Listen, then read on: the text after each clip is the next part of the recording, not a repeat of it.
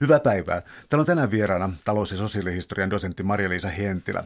Me puhutaan saksalaisesta Suomesta vuonna 1918. Eli itse asiassa siitä, kuinka syvää oli Saksan sekä kulttuurivaikutus että ihan sotilaallinen ja poliittinen mahti Suomessa tässä näin lyhyenkin vuoden aikana, jolloin paljon ehti tapahtua. Ähm, kirja lähtee siis sellaista isosta kysymyksestä, että Suomi pelastui Saksan avulla ja sitten sen avulta, jotka molemmat on keskeisiä just tässä ajanjaksossa. Mennään tähän Saksan avulla. Eli kuinka paljon voi sanoa, että Saksan apu oli todellakin se, joka ratkaisi vuoden 18 tapahtumia? No se ratkaisi sillä tavalla, se lyhensi sitä sotaa. Että Suomen silloinen sota, sotapäällikkö Mannerheim hän oli periaatteessa tätä apua vastaan. Että hän oli sitä mieltä, että jokaisen maan tulisi taistella itse omaa oma vapautensa ja myöskin, myöskin tässä tapauksessa sisällissodassa valkoisen armeijan pitäisi taistella se oma, oma voitto, mutta Mannerheimkin myönsi jälkeenpäin, että tässä varmaan sota lyheni ja tottahan se on.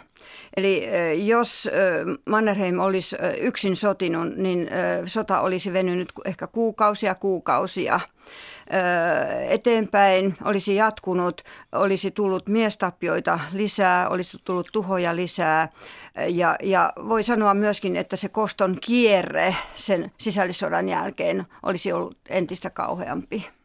Eli jos tässä jos tässä lähtee vähän spekuloimaan, niin siis ää, Suomen sisällissota oli rankka ja nämä siis punaisen ja valkoisen terrorin uhrit, lukumäärät oli suuria, johtui myös nälänhädästä, ja, mutta myös varmaan niin aika hurjasta kostopolitiikasta. Tämä täysin spekulatiivinen kysymys, mutta olisiko tällaiset luvut, siis vanki, vankikuolleisuus ja tämän kaltaisuus sitten riistäytyneet vielä pahemmin käsistä? Juu, spekuloida voidaan, ö, vo, voi olla. Ö, nythän kun saksalaiset tulivat, niin ö, on ihan kirjassammekin osoitettu se, että he tasottivat sitä koston kierrettä kyseisillä paikkakunnilla. Eli heillä ei itsellään ei ollut koston motiivia. He, he vangitsivat, he kyllä teloittivat myöskin satakunta punakaartilaista mutta heillä ei ollut sitä kostomotiivia ja heidän, he, heillä oli määräys. Hehän eivät ole tulleet vihollismaahan, vaan auttamaan tätä valkoista armeijaa ja heidän määräyksensä oli luovuttaa nämä vangit sitten Suomen oikeuslaitokselle. He toimivat vanginvartioina myöskin alussa.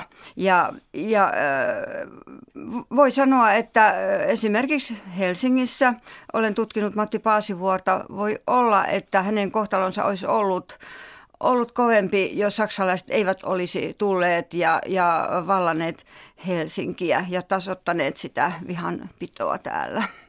No jotta tämä ajankohta tulee ymmärrettäväksi ja henkilöt siinä samalla, niin siis äh, puhutaan vielä siis ensimmäisen, ensimmäisen maailmansodan jälkinäytöksistä, mutta siis äh, mainitsit että Mannerheim ei ollut niin suosittu, mutta äh, Saksa, Saksan suhteen ja sitten toisaalta siis Mannerheimia pidettiin ryssän kenraalina ja niin eteenpäin. Mitä eri voimia tässä nyt oli sitten hajottamassa Suomea, kun joskus on niin siloteltu kuva Mannerheimista ikään kuin kaiken sankarina jo tuolloin? Mutta hän taisi olla aika eri hahmo tässä, näinä vuosina.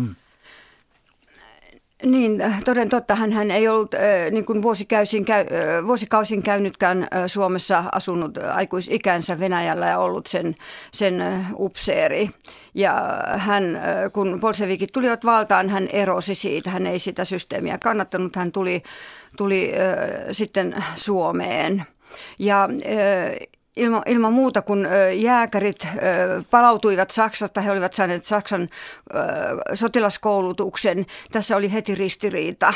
He olivat tavallaan vihollismaiden sotilaita ja jääkärit varsinkaan eivät hyväksyneet Mannerheimia päällikökseen.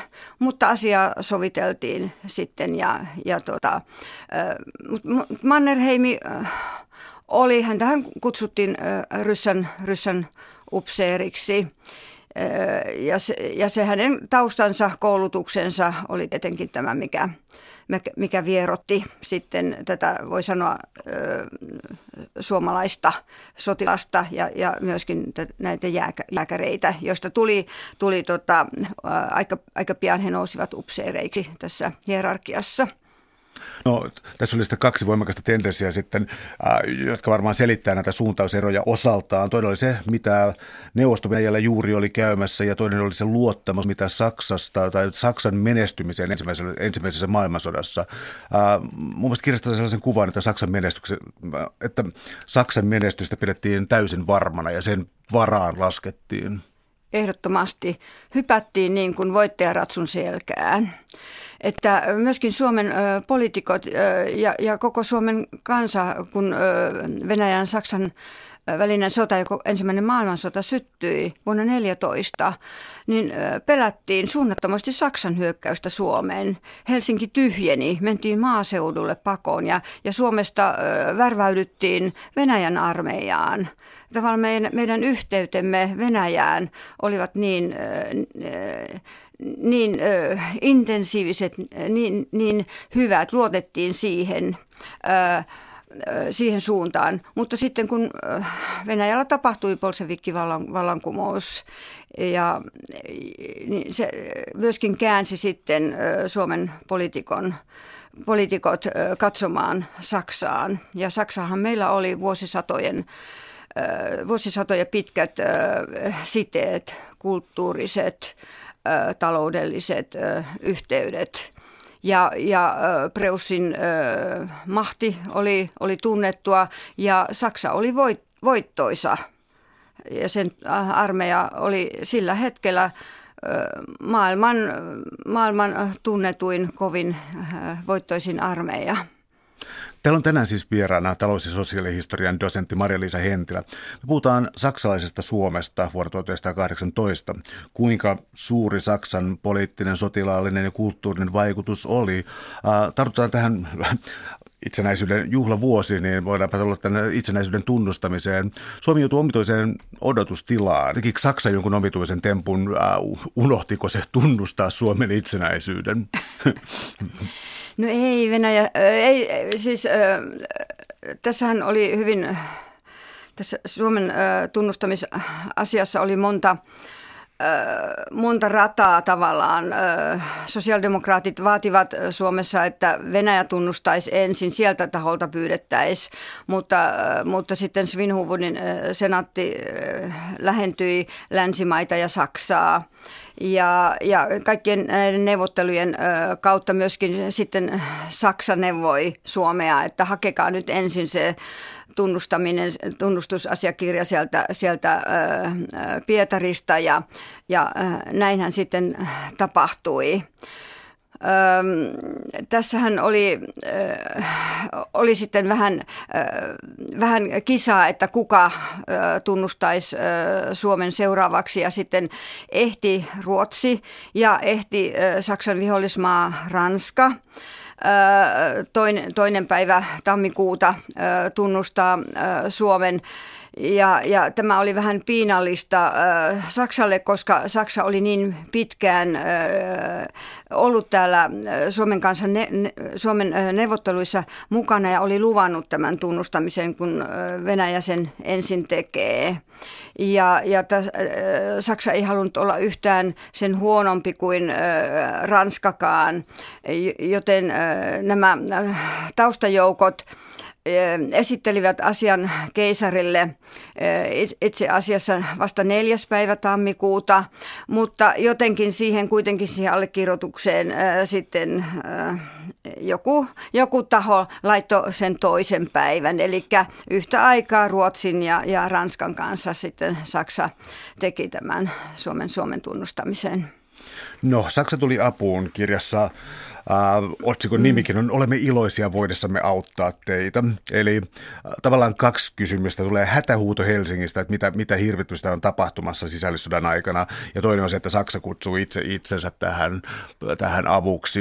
Äh, miten nämä ikään kuin rinnastuu toisiinsa. Millä tavalla kysymys oli siitä, että Helsingistä pyydettiin apua ja missä määrin taas kysymys oli siitä, että Saksa katsoi asiakseen tänne saapua? Joo, tämähän oli suuri maailmanpoliittinen kuvio, tämä, tämä Suomen apuretkikunta. Eli se liittyy tähän Neuvostoliiton reunusvaltioiden itsenäistymispyrkimyksiin, eli oli Ukrainasta, Baltiasta tänne Suomeen asti. Ja totta kai Saksa myöskin näitä itsenäistymispyrkimyksiä tuki ja kapina liikkeitä näissä, näissä reuna, reunavaltioissa – ja näin ollen, kun oli sitten Suomi itsenäistynyt ja, ja suistunut tähän sisällissotaan, niin varsinkin nämä äh, porvarispiirit lähettivät, äh, lähettivät sitten Ruotsin, nimenomaan Ruotsin kautta, suoria yhteyksiä Saksaan ei ollut, niin Berliiniin. Siellä oli suurlähettiläänä Edward Jelt ja hänelle näitä viestejä, että nyt koko Suomen, Suomen suuri eh, akateeminen yli, nuoriso ja, ja koko Helsingin väestö on, on kärsimässä ja heidät murhataan ja on suuri nälänhätä Suome, Suomessa. Ja tätä, tätä, totta kai tätä sivilien ahdinkoa kuvattiin, mutta kun oli jo porvarillisissa piireissä päätetty, että nyt halutaan tämä itsenäisyys myöskin säilyttää, he tiedettiin, että että itsenäisyys ei ehkä ole pysyvä ilman jonkin, jonkin suuren valtion apua. Ja nyt kun oltiin Venäjästä päästy eroon, niin ja Ruotsi ei suostunut auttamaan aseellisesti Suomea, niin käännyttiin sitten Saksan puoleen. Ja näitä hätähuutoja lähetettiin Edward Jeltille. Ja, ja suurlähettiläs Jelt vei niitä sitten ihan oma-aloitteisesti eteenpäin Saksan sotilasjohdolle ja poliittiselle johdolle. Mutta Saksa oli jo suunnitellut tätä retkeä he olivat miettineet sitä. Myöskin Saksan elinkeinoelämä, teollisuuspiirit olivat hyvin kiinnostuneita Suomen metsistä ja, ja mineraalivaroista.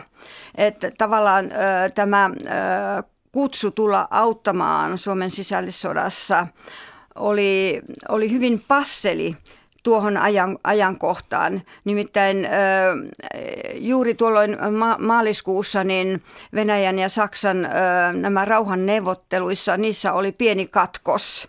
Ja tuolloin äh, Saksa laajensi omia intressipiirejään hän Ukrainassa ja, ja äh, Baltiassa. Uh, tulee vaan vääjäämättä vielä kysymystä, niin eikö me voitaisiin ihan hyvin puhua jatkosodasta? Kuulostaa hyvin tutulta tuo Saksan apu tuohon. Ähm, siis äh, tämähän... Äh, Saksan, äh, näillä on yhtymäkohtia sitten tavallaan ainakin sillä ö, loppuosuudella, että, että me nipin napin vuonna, vuonna 18 sitten pystyttiin hyppäämään siitä kelkasta pois ja myöskin sitten toisessa maailmansodassa kävi yhtä lailla hyvä tuuri, että pystyttiin hyppäämään tästä, tästä ja säästyttiin tältä lopulliselta Saksan avulta, koska Saksa hävi, hävisi molemmat maailmansodat, niin sillä tavalla me, me säästyttiin tältä Saksan avulta. Eli tällöin ensimmäisen maailmansodan aikana ja tämän Saksan avun ja apuretkikunnan ehtonahan oli ollut monen, monenlaiset valtiolliset sopimukset ja näillä sopimuksilla – Suomen poliittinen johto ja suurlähettiläs Edward Jeltin voi tämmöisellä hyvin oma-aloitteisella toiminnalla, niin Suomi sidottiin Saksan suojelukseen. Voi sanoa, että Suomi menetti suvereniteettinsä siinä. Tuli tämmöinen suojelusvaltio tai protektoraatti. Ja, ja tämä, nämä sopimukset olivat ehtona sille, että Saksa tulisi ja auttaisi valko, valkoista armeijaa Suomessa.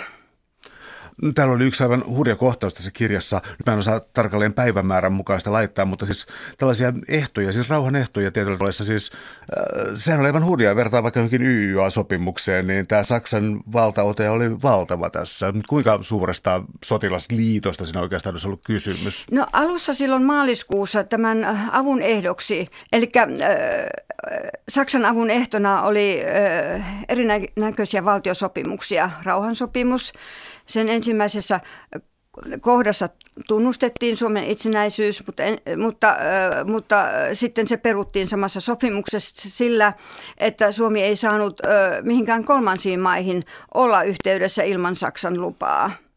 Sitten toinen sopimus oli kauppa- ja merenkulkusopimus. Siinä myönnettiin Saksalle kontrolli kaikesta ö, ulkomaan kaupasta ö, ja ylipäätään kauppapolitiikasta ja Saksalle myönnettiin etuosto-oikeus kaikkiin tavaroihin. Ja, ja ja tämähän oli, oli hyvin katastrofaalista ajatellen Suomen talouselämää. Mutta eh, sitten se kolmas ö, ö, sopimus oli, että Saksa sai ö, perustaa sotilastukikohtia ö, Suomeen mihin, mihinkä vaan. Eli kaikki, kaikki nämä avun ehdot kyllä sitoivat Suomen hyvin, hyvin tiiviisti – Saksaan ja Saksa kontrolloi Suomen, Suomen sekä voi sanoa valtiollista että, että talouselämää. Ja sitten myöhemmin kesällä, kun oli jo ajatus tästä, että Suomeen myöskin kutsutaan saksalainen prinssi verisitein, niin kuin lujitetaan tämä, tämä ystävyys Saksaan, niin siinä vaiheessa neuvoteltiin myöskin sotilasliitosta – Eli silloin Suomen armeija olisi täydellisesti alistettu Saksan armeijalle. Täällä on tänään siis vieraana talous- ja sosiaalihistorian dosentti Mari-Liisa Hentilä. Me puhutaan saksalaisesta Suomesta vuonna 1918. Yksi tällaisista murroskoodista, mikä varmaankin muutti sodan ja historian kulkua, on se, että, että Mannerheim loppujen lopuksi suostui Saksan apuun. Miksi? Hän näki sen myöskin, myöskin että tämä hänen talonpoikaisarmeijansa oli, oli vielä kouluttamaton, oli nuori. Suomellahan ei ollut tavallaan omaa, omaa armeijaa.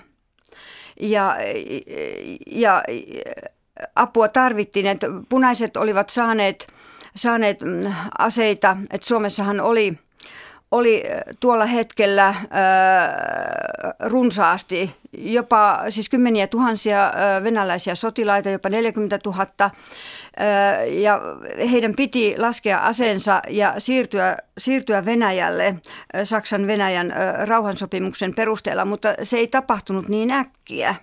Eli oli myös pelko siitä, että kuinka paljon näistä, näistä venäläisistä tuli sitten, tulisi auttamaan tätä punakapinaa. Ei tullut muutamia tuhansia, mutta kuitenkin heillä oli, oli äh, aseapua saatiin ö, aluksi.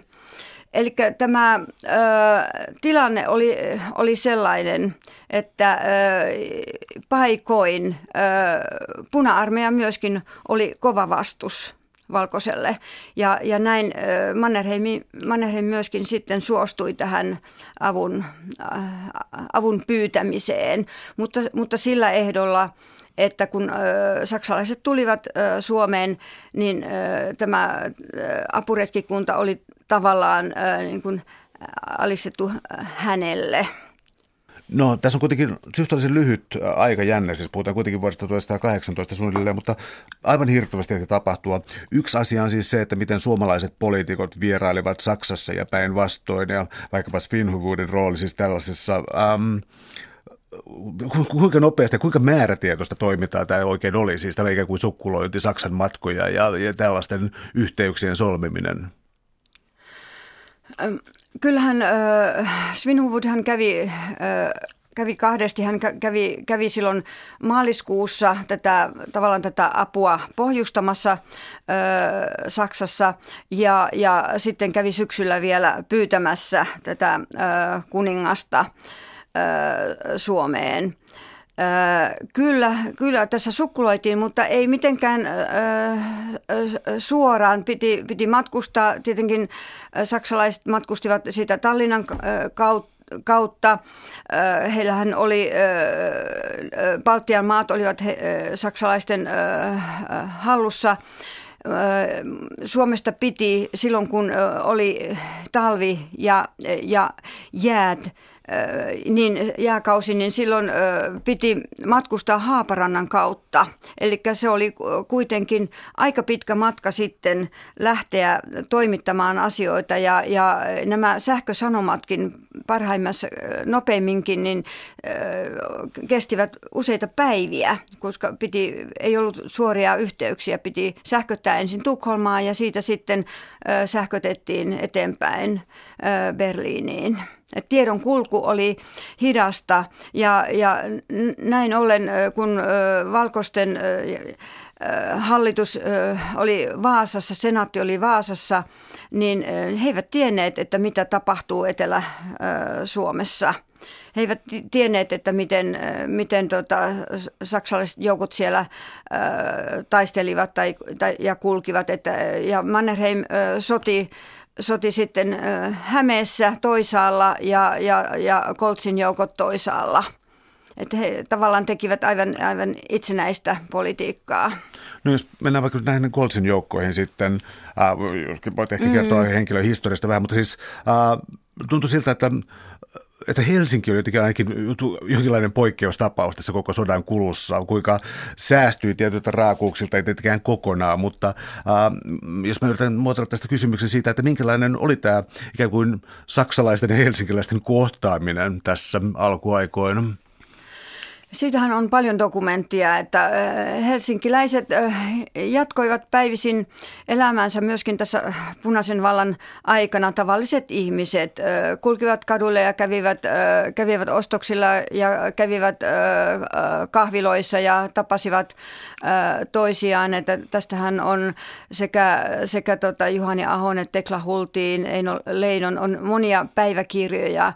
Ja, ja tietenkin se oli piinaavaa tämä punaisen, punaisen vallan aika. Ei tiedetty, mitä tulee tapahtumaan vallataanko Helsinki ja, ja mitä, mitä tapahtuu.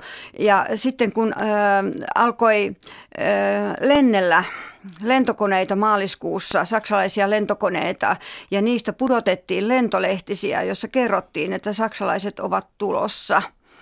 Näitä lentokoneita kutsuttiin kyyhkysiksi tavallaan niin kuin rauhan kyyhkysiksi ja toivon merkeiksi siitä, että, että tämä, tämä tilanne kohta loppuisi tai, tai sota olisi ohi. Helsinkilä, helsinkiläiset niin, niin kuin koko, koko maakin ja Etelä-Suomessa ja kaupungeissa varsinkin kärsittiin nälästä ja, ja elintarvikkeiden puutteista.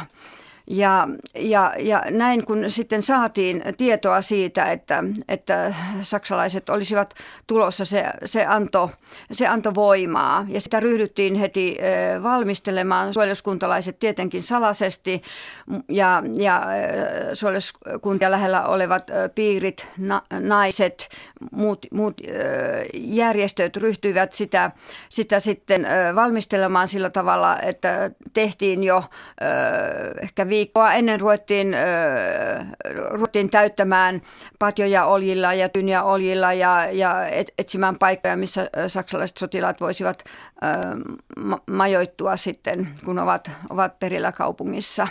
Mutta työmieslehti ilmestyi vielä tuolloin ja se koko ajan kiisti, että saksalaiset eivät ole tulleet, että ne ovat vain joitakin suojeluskuntalaisia, jotka, jotka ovat pukeutuneet saksalaisiksi hämätäkseen tätä tilannetta. No, te olette kirjoittaneet tämän yhdessä, siis tässä on tekijöitä siis Maria-Liisa Hentilä ja Seppo Hentilä. Uh, te olette yhdessä kirjoittaneet tämän kirjan Saksalainen Suomi 1918.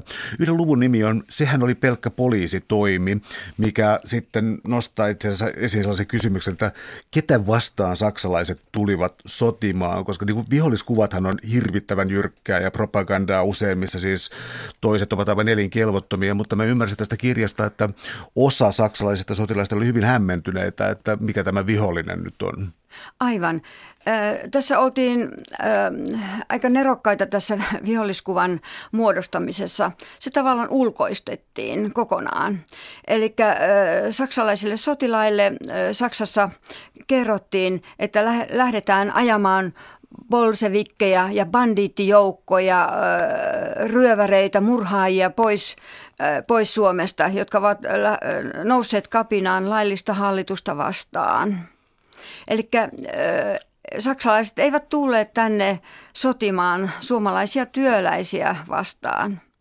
Mutta tietenkin he sitten tänne tullessaan he, he, he, he näkivät, että mikä oli tilanne. Ja kyllähän äh, Rüdiger von der Goltz, äh, kenraali, tämän asian tiesi.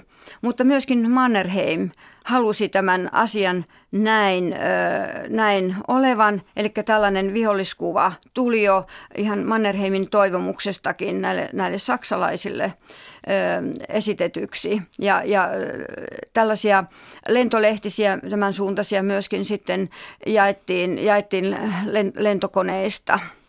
Et nämä saksalaiset ovat tulleet ajamaan nämä rosvojoukot Suomesta pois.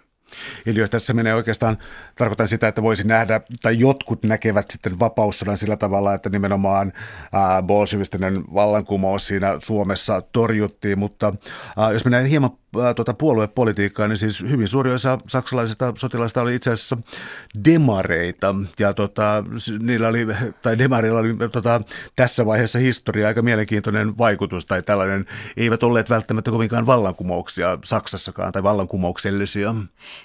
Ei, ei suinkaan, ja sitten hän vielä 18, varsinkin sitten lopulla, kun tämä kuningasseikkailu tuli, niin sosiaalidemokraatit olivat sitten vielä, vielä hallituksessa Saksassa. Että kyllä näistä von der Goltzin sotilaista varmaan oli osa ihan tavallista kaivos metallityömiestä ja, ja siis ehkä kuuluivat työväenliikkeeseen jollain, jollain tavoin, kannattivat kuitenkin sosiaalidemokraatteja Saksassa. Ja kun he tulivat tänne, niin he ihmettelivät sitä, joitakin haastatteluja on tavallisilta saksalaisilta, jotka tunnustautuivat sosiaalidemokraatiksi, niin he sanoivat, että eihän sosiaalidemokraatit tee vallankumousta. He eivät uskoneet sitä ollenkaan. Ja Saksassahan nämä olivat ääri vasemmistolaisia sitten nämä spartakistit, jotka, jotka lähtivät tähän vallankumouksen tekemiseen. Täällä on tänään siis vieraana talous- ja sosiaalihistorian dosentti Marilisa Hentilä. Me puhutaan saksalaisesta Suomesta vuonna 1918. Uh, jos menee tällaisen ikään kuin, hankala sanoa arkeen, mutta jollakin tavalla arkeen, siis siitä, että kirjassa tuli kuvaus kuitenkin Hangosta ja muistaakseni siis Nivelät ei se mikään Hangon regatta ollut, mutta siinä kuitenkin tuli tällainen, että Suomi 1918 on tottunut ajattelemaan sitä niin nälänhätän kauan kurjuuksien aikana, mutta sitten piirtyikin sellainen vähän idyllinen kuva sitten Hangosta ja tässä saksalaissotilaiden kanssa. No joo, totta kai, koska äh, saksalaiset etukäteen jakoivat äh, siviiliväestölle tiedotteita, että he tulevat ystävinä. He eivät tule vihollismaahan, he eivät halua palaakaan tästä Suomen maasta, vaan he tulevat auttamaan laillista hallitusta. Ja näin ollen suomalaiset niillä paikkakunnilla, kun saksalaiset he, he vapauttivat tästä punaisesta vallasta, niin, ö, niin ö, siviiliväestön kiitollisuus oli ääretöntä. He halusivat olla mitä parhaimpia isäntiä ja emäntiä ja vieraanvaraisia ja tarjosivat parastaan. Todellakin sitten pantiin pidot pystyyn niin toreille, niin seurojen taloille, kouluille voileipäpöydät ja, ja jopa näissä ensimmä, ensimmäisillä paikkakunnilla, jotka vapautettiin niin kuin punaisten vallasta, niin jopa kukkia ja sikaria jaettiin sotilaille ja tämä oli hyvin ylenpaltista. Ja tämä, tämä oli siinä mielessä sitten vähän, vähän niin kuin ristiriitainenkin asia, koska täällä oli myöskin saksalaisia journalisteja, ja nämähän sitten kirjoittivat sinne saksalaisiin lehtiin, että eihän siellä Suomessa mitään nälänhätää ole he olivat niin, tavallaan siellä valkoisten puolella, että ei, ei täällä, täällä punaisella puolella ollenkaan, että, että kyllä, kyllä siellä ruokaa on, että eivät he ole niin kuin nälänhätää nähneet. Ja, ja tässä von der Goltz hän joutui sitten, kun hän oli saapunut Helsinkiin huhtikuussa, niin joutui jopa kieltämään, että, että hänen ja heidän hevosilleen ei saa syöttää sokeria, että antakaa ne nälkää näkeville että haluttiin olla, olla ystävällisiä ja vieraanvaraisia. No miten sitten laajemmin mainitsit nämä saksalaiset toimittajat ja tuota, ää, Suomen, sanotaanko nyt ihmisoikeustilanne tuona vuonna noterattiin ymmärtääkseni ainakin no siis Ruotsissa kyllä, mutta Iso-Britanniassa varsinkin. Ja siis tämä oli, tämä oli jo aika no mitä mä sanoisin, hyvin konfliktialtis tilanne.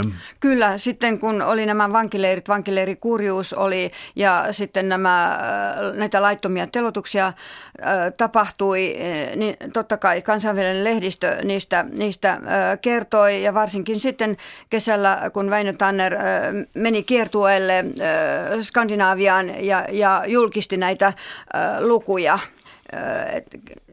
mitä, oli, mitä, mitä Suomessa oli tapahtunut, telotukset ja vankileireillä kuolleisuus oli, oli niin korkea, että kyllä tähän kiinnitettiin huomiota. Ja myöskin Saksasta tuli viestejä tänne ja myöskin Ruotsista pyydettiin saksalaisia vähän niin kuin hillitsemään tätä, tätä telottamista ja lahtaamista.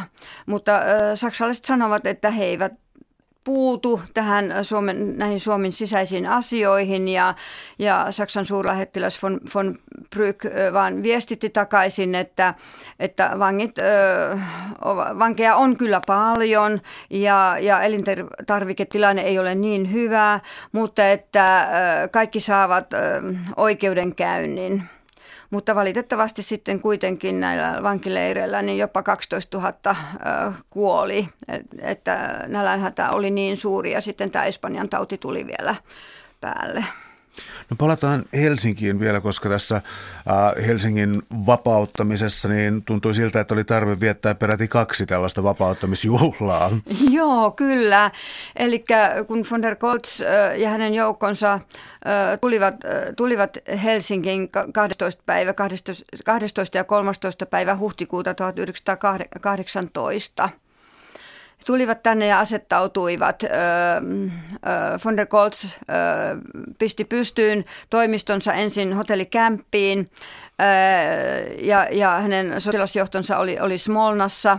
Hän itse sitten sitten asui kesärannassa ja sitten hän piti kuitenkin näyttää tätä, tätä upeaa saksalaista marssimista, niin hän sitten 14. päivä huhtikuuta – järjesti tällaisen voiton paraatin. Marssittiin pitkin, pitkin Mannerheimin tietä ja tultiin sieltä sitten Esplanadia Aleksanterin katua pitkin Senaatin torille ja, ja siellä kaupungin, kaupungin isät, senaatti, senaattorit ja, ja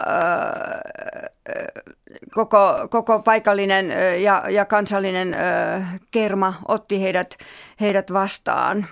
Ja, ja tämä päivä, tämä 12. päivä huhtikuuta, niin se on helsinkiläiselle, se jäi tavallaan Helsingin valloituksen juhlapäiväksi.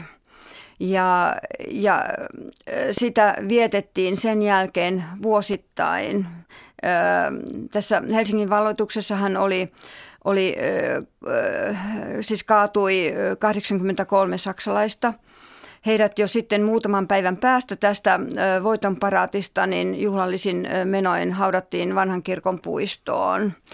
Ja, ja nämä saksalaisten Helsingin vapautuksen muistojuhlat yleensä päätyivät siihen, että mentiin sitten sinne vanhan kirkon puistoon ja laskettiin kukkia.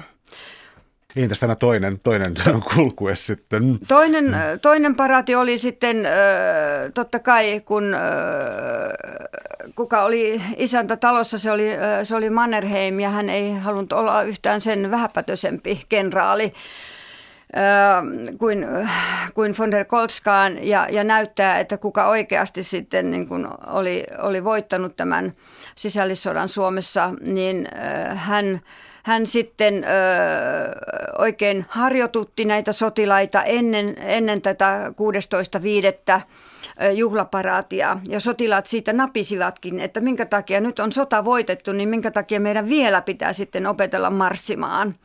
Mutta äh, hän toi yhtä paljon ö, näitä valkoisen kaartin suoliskuntalaisia ö, Helsinkiin kuin oli saksalaisia. Jos heitä, saksalaisia oli noin 12 000, niin sitten 16.5. noin 12 000 ö, ö, sotilasta marssi, marssi Helsinkiin ja ja myöskin senaatti ja, ja poliittinen ja Helsingin johto otti, otti Mannerheimin vastaan ja, ja tämä, tämä oli melkoinen spektaakkeli. Kun Rüdiger von der Goltz oli tullut autossa senaatin torille, niin Mannerheim tietenkin tämän hienon hienon kepeän keinahtelevan hevosensa selässä tuli, tuli senaatin torille ja ja siitä sitten valkoiset ylioppilasneidot olivat, olivat portailla, reunustivat tätä yleisö, juhlayleisöä tänne suurkirkkoon ja oli juhla Jumalan palvelus ja, ja, ja var, juhlaistuntoa ja näin. Että kyllä Mannerheim sitten tavallaan näytti, näytti sen, että hänen armeijansa oli – oli tässä johtavassa asemassa ja tätä päiväähän sitten juhlittiin, juhlittiin aina, aina tuonne toiseen maailmansotaan asti. Täällä on tänään siis vieraana talous- ja sosiaalihistorian dosentti Maria-Liisa Hentilä. Me puhutaan saksalaisesta Suomesta 1918. Ähm, Helsinki näinä aikoina, niin tota, Täällä oli kuitenkin paljon kulttuurivaikuttajia, runoilijoita, muuta taideväkeä ja suhtautuminen Saksaan. Tuota, no siis jotkut olivat hyvinkin intomielisiä. Tuota, siis, se, mikä tietysti unohtuu helposti historiassa, on se, että niin Saksa oli kulttuurikieli ja suurin kulttuurivaikuttaja, mitä voi olla, mutta kuinka intomielistä Saksa, äh, Saksa maniaa, mikä olisi oikea sana, filiaa, sitten esiintyi Helsingissä taidepiireissä?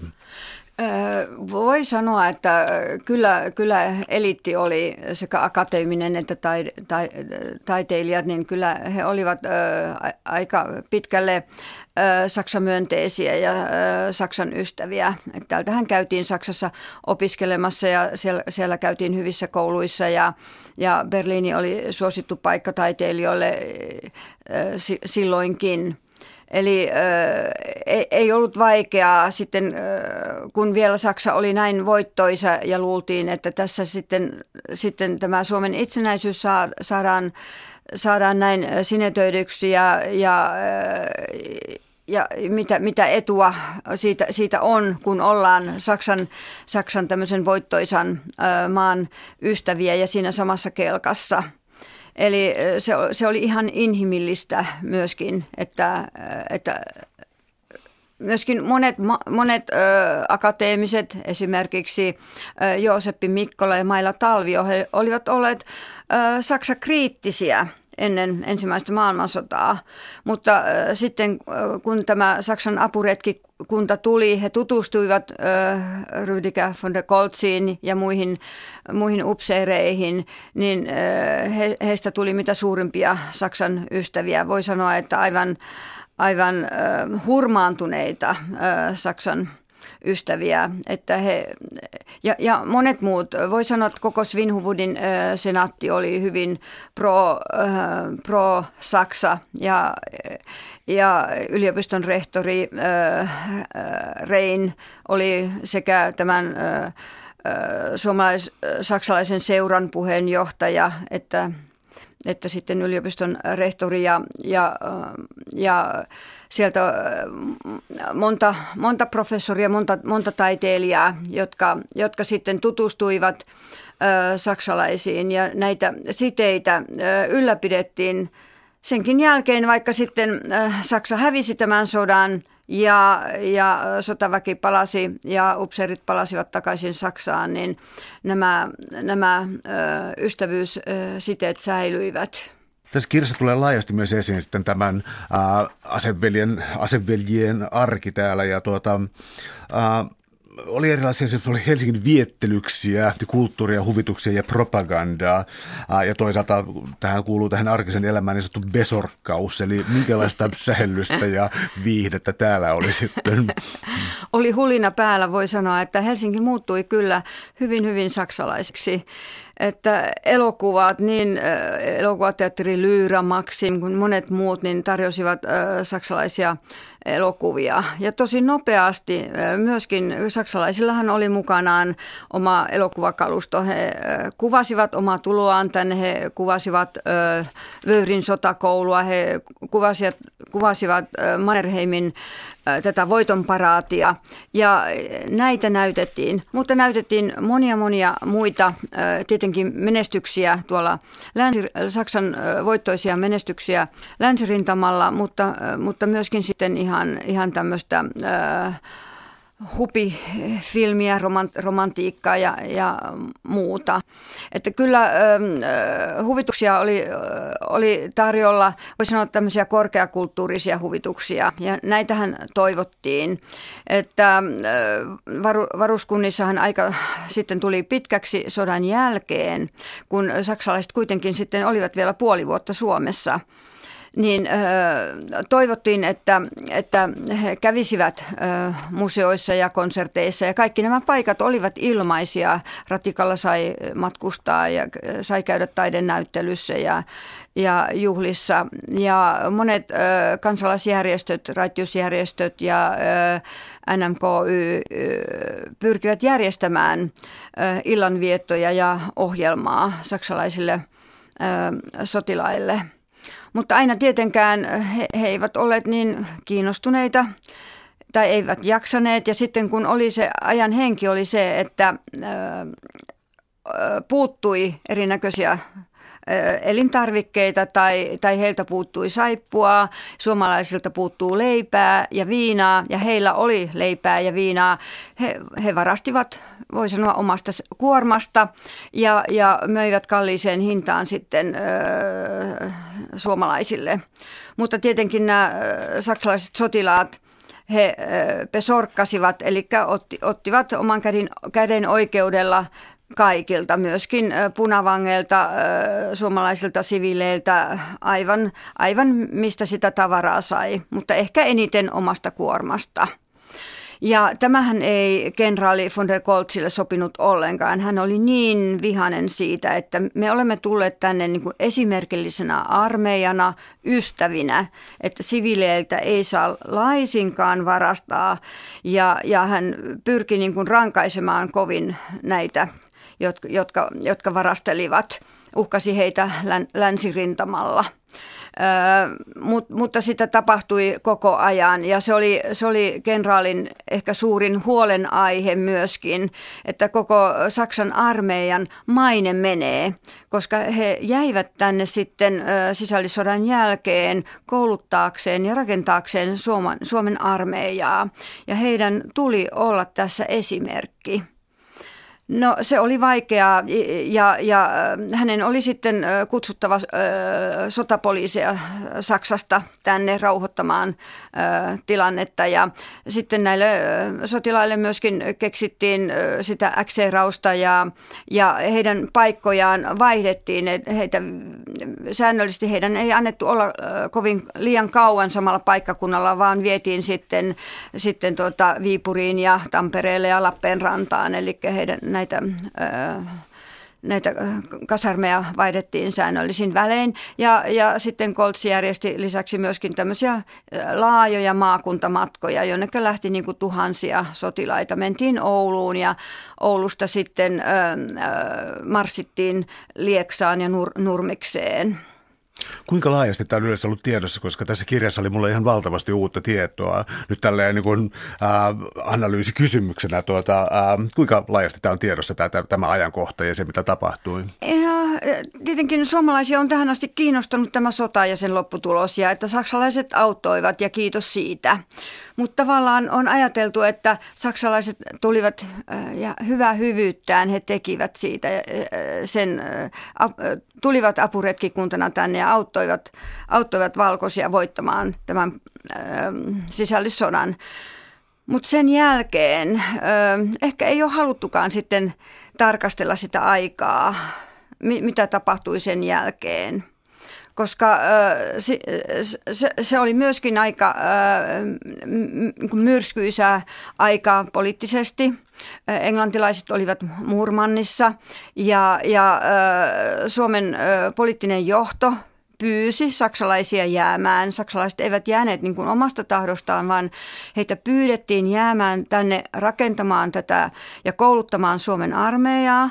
Mutta toinen todellinen tarkoitus oli ö, valloittaa nämä ö, Karjalan alueet Suomelle – ja se oli ihan äh, niin kuin Paasikiven hallituksen virallista politiikkaa, että laajennetaan sinne, sinne rajan taakse. Ja suomalaisethan pyrkivät saamaan jopa koko Kuolan niemimaan hallintaansa näissä neuvotteluissa, mutta mutta sehän ei sitten onnistunut mitenkään.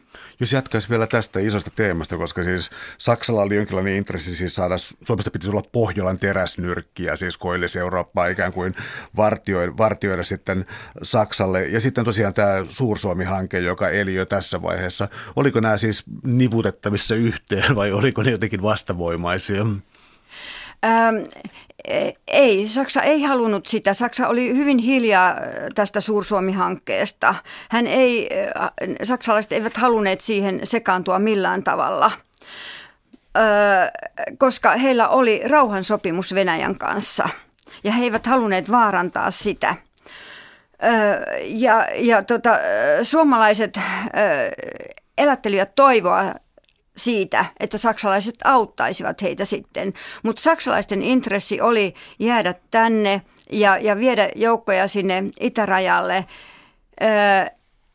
koska englantilaiset olivat Murma, Murmannissa. He, saksalaiset pelkäsivät, että uudelleen itärintama syttyisi ja, ja siihen heillä ei ollut varaa. Että tämä, heillä oli oli taistelut käynnissä länsirintamalla ja he halusivat kohdistaa joukkonsa sinne. Ja tietenkin oli vielä se, että jos Pietarissa saataisiin sitten ö, vallanvaihdos ja, ja siinä tietenkin he tu- ajattelivat, että jopa Mannerheimia voitaisiin pyytää siihen apuun, että jos sitten marssittaisiin Pietariin, mutta nämä oli kaikki salaisia, salaisia suunnitelmia. Näin tästä siis Mannerheimista vielä sanottava erikseen, että tässä tuntuu olevan monilla siis epäilys Mannerheimia kohtaan siitä, että, että hän nimenomaan, ähm, tai oli siis ikään kuin siis Venäjän armeijan upseeri taistelemassa saarinvallan puolesta siis bolshevikkeja vastaan, ja että oli siis sellainen ajatus, että äh, Mannerheim ja Suomi ei niin kovasti kiinnostanutkaan. Oliko tässä jonkinlaista perää? Kyllä varmasti. Mannerheimkaan ei silloin alussa uskonut tähän, että Suomi, olisi niin vahva, että pysyisi itsenäisenä.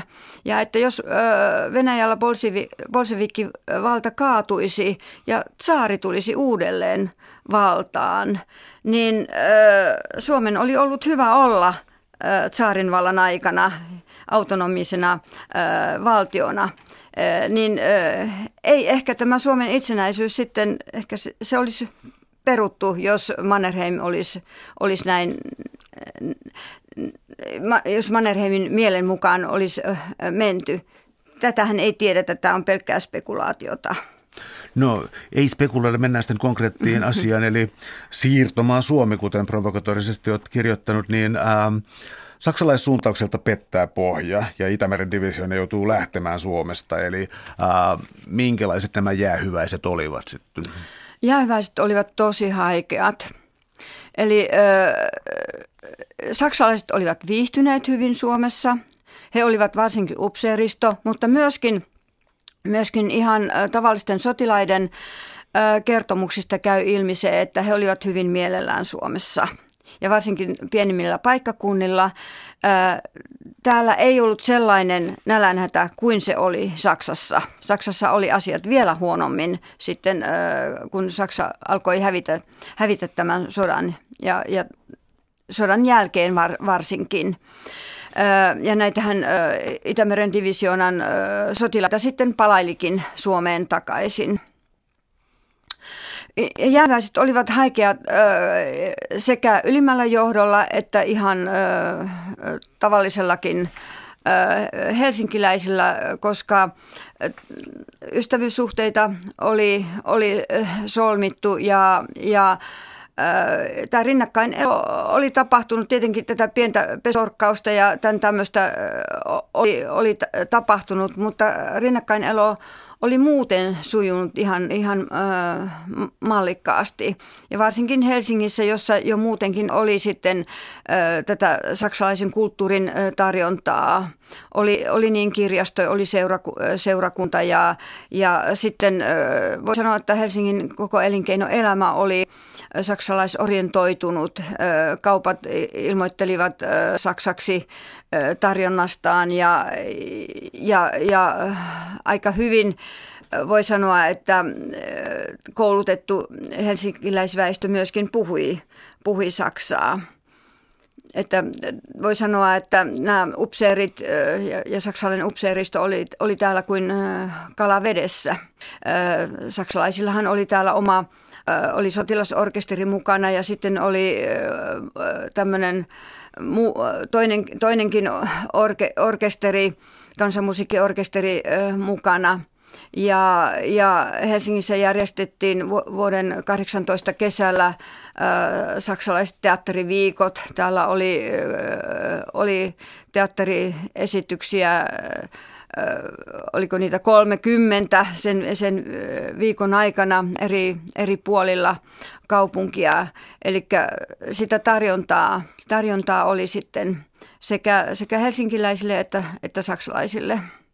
No tullaan vielä tähän Suomen ja Saksan ikään kuin erityissuhteeseen, koska siis Saksa joutui sitten nielemään myöhemmin äh, kovat rauhan ehdot, mutta tota, kiinnitin huomiota tuossa kirjassasi siihen, että Suomi jälleen kerran kunnostautui sellaisessa, missä myöhemminkin kunnostautui, eli äh, ikään kuin sotakorvausten maksaminen. Mikä tämä episodi oli? Joo, se on... Äh,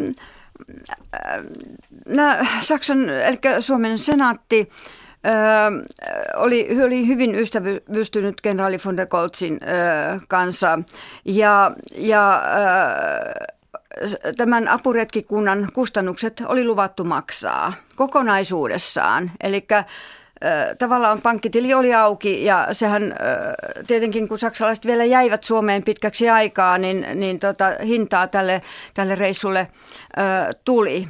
Mutta äh, sitten kun äh, Saksa hävisi sodan, niin äh, Versain rauhansopimuksessa e, ei ollut mitään äh, ehtoa, että Suomen pitäisi korvata näitä, näitä Saksan äh, apuretkikunnan kustannuksia, vaan se olisi riittänyt, kun olisi sanottu, että kiitos kun kävitte, auf Wiedersehen. Mutta äh, Svinhuvud oli itse luvannut äh, ja, ja senaattorit olivat luvanneet, että ne korvataan, niin äh, nämä myöskin sitten korvattiin. Ja myöskin äh, tälle saksalaisyhteisölle, täällähän äh, oli, oli tuhansia käsittävää saksalaisyhteisö ja myöskin yritystoimintaa, niin mitä tämä, nämä, tämä koko ensimmäisen maailmansodan aikana nämä heidän kärsineet vahingot, myöskin ne luvattiin, luvattiin korvata. Ja tässä, tässä sitten, kun kun valtioneuvostossa tästä keskusteltiin, niin opposition väki, sosiaalidemokraatit viittasivat tähän, että, että meidän ei tarvitse, Versailles ei edellytä, että me maksetaan, mutta kuitenkin eduskuntan enemmistöllä päätettiin, että kyllä, kyllä korvataan. Ja että tässä oltiin hyvin tunnollisia, että voi, voi sanoa, että, että Suomi on aina maksanut kaikki sotakorvauksensa, vaikka ei olisi tarvinnutkaan. Suuret kiitokset keskustelusta Maria-Liisa Hentilä. Oli ilo. Kiitos.